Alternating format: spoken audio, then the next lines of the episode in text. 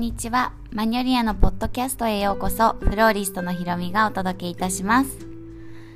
皆さん、久しぶりです。元気にしてますか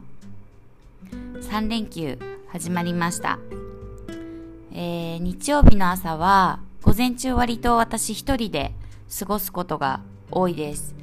えー、旦那さんは海に行っていて、だいたい12時ぐらいに帰ってくるので、午前中はのんびり過ごしているんですけど、まあルーティンとしては仕入れがね10時ぐらいから始まるので2時ぐらいかなそれが落ち着くのは。だからまあなんとなく仕事しながらあの過ごすって感じ。2時ぐらいまでは。ですね。だから日曜日って休みなんだけど半分ぐらいはやっぱり気が気じゃないというか。ただ今日はあのそんなに心配事はない日なのでちょっと心が落ち着いてポッドキャストを撮る余裕があります。嬉しい、えー、朝はコーヒーとクラブハリエのバームクーヘンを食べてちょっとゆっくりしています。今日はね、えー、未来を想像して生きるっていうテーマをつけてみました。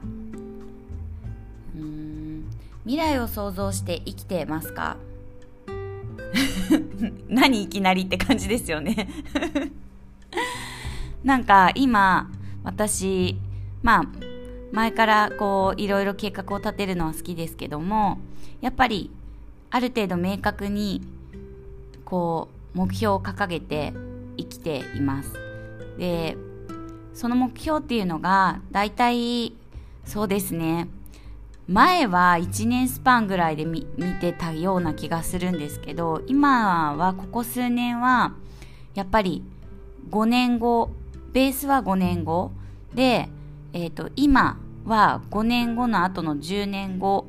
で10年後の後の想像をして今計画を立てています。でまあなんでこういう風になったかなっていう風に想像するとまあもちろんうーんなんだろう。毎日毎日のこなす中での小さな目標だったりとかやるべきことっていうのはあるし1年間の年間計画っていうのも当然あるんですけど年間計画をしてもその何に向かって進みたいのかっていうことがまず明確でないと年間計画の意味がないのでやっぱりそれ5年後10年後それ以降どうやって自分が生きていきたいのかっていうのがとても大事だなっていうふうに考えていてあのそれはもちろん仕事もありますけども自分自身個人も個人のこともとても関わってくるなっていうふうに思います。えそんなことなんか考えて毎日生きるなんてきつそうって思うかもしれない。ですけどやっぱり今この世の中を見ていると毎日毎日いろいろありますよね。コロナがずっとあってもう皆さんももうくたびれたなってなってる頃にウクライナで思ってもいなかったような戦争があって何も悪いことをしてない人たちの命がなくなりそしてそれを目にしている時に地震が起こり大丈夫でしたか？関東かあの東北地方の方。そういう風な感じで日々やっぱり何が起こるかわからない。っていう中で自分の命自分がいただいた命について向き合うとやっぱり自分がもいただいた命の中でどう目いっぱい生きれるか。あとはその個人たった一人ではあるけども自分が生きて何かをすることで誰か一人でも喜んだり救われたり元気になったりあのまたはこうこれから先生まれてきたり後世の子供たち後世生きる人たちに自分が何を残せるのかなっていうふうにあの考えるようになりましたね。それはたったもう米粒のような存在米粒以下なんかこの世の中の戦争とかを見ているともう自分というか人っていうのは人口でしかないんだなっていうふうに思っちゃったんですよね。すごい残念ですけども人口または選挙の時の1票をもらうための人口。あの本当にそれぐらいなんだなって思っちゃったんですけどでもそれでもあの生きている生きているなら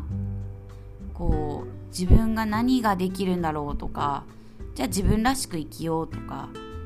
やっぱりそういうふうに思うようになりました。あのだからこそ自分を生きるってすごい大事なんだなっていうふうに思います。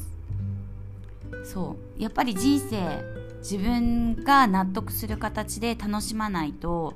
意味がないなっていうふうに思うしこういう世の中だからこそあそれでも私は生き切ったって言えるような自分でいたいなっていうふうにかんより感じるようになりましたね。まあそれそれが理由ってわけではないですけどやっぱりまあ日々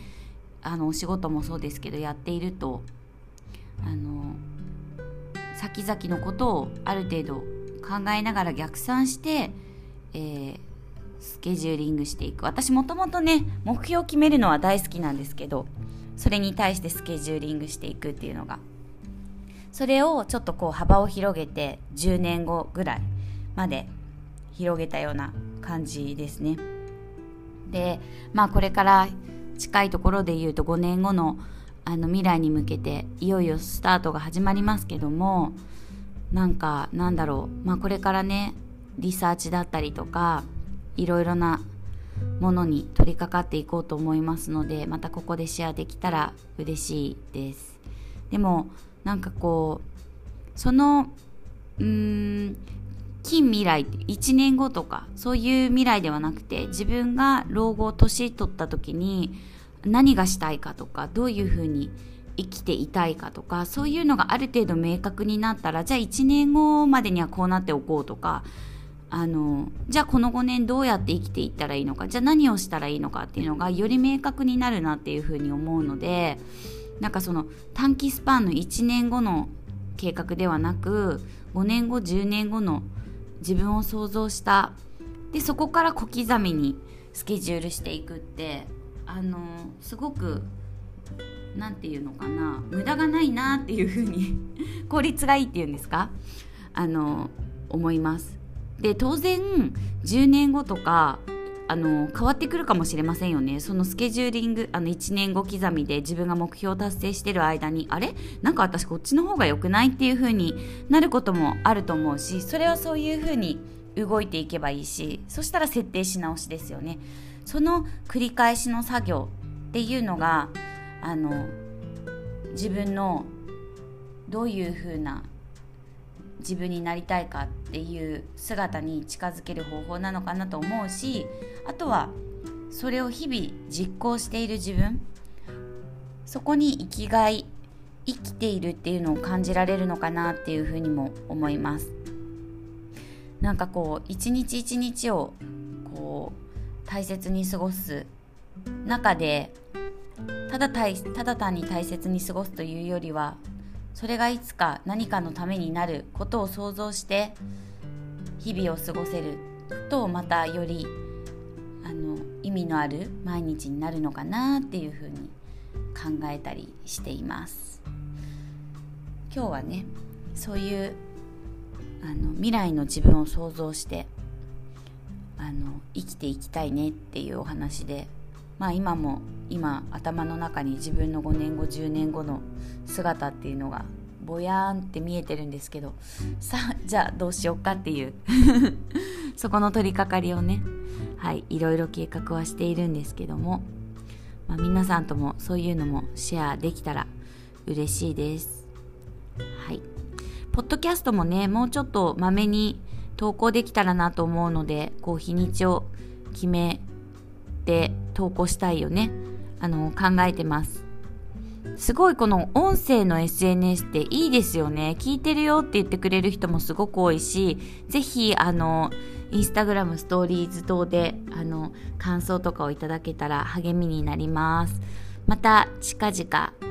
投稿したいと思います。よろしくお願いします。皆さん素敵な3連休お過ごしください。またね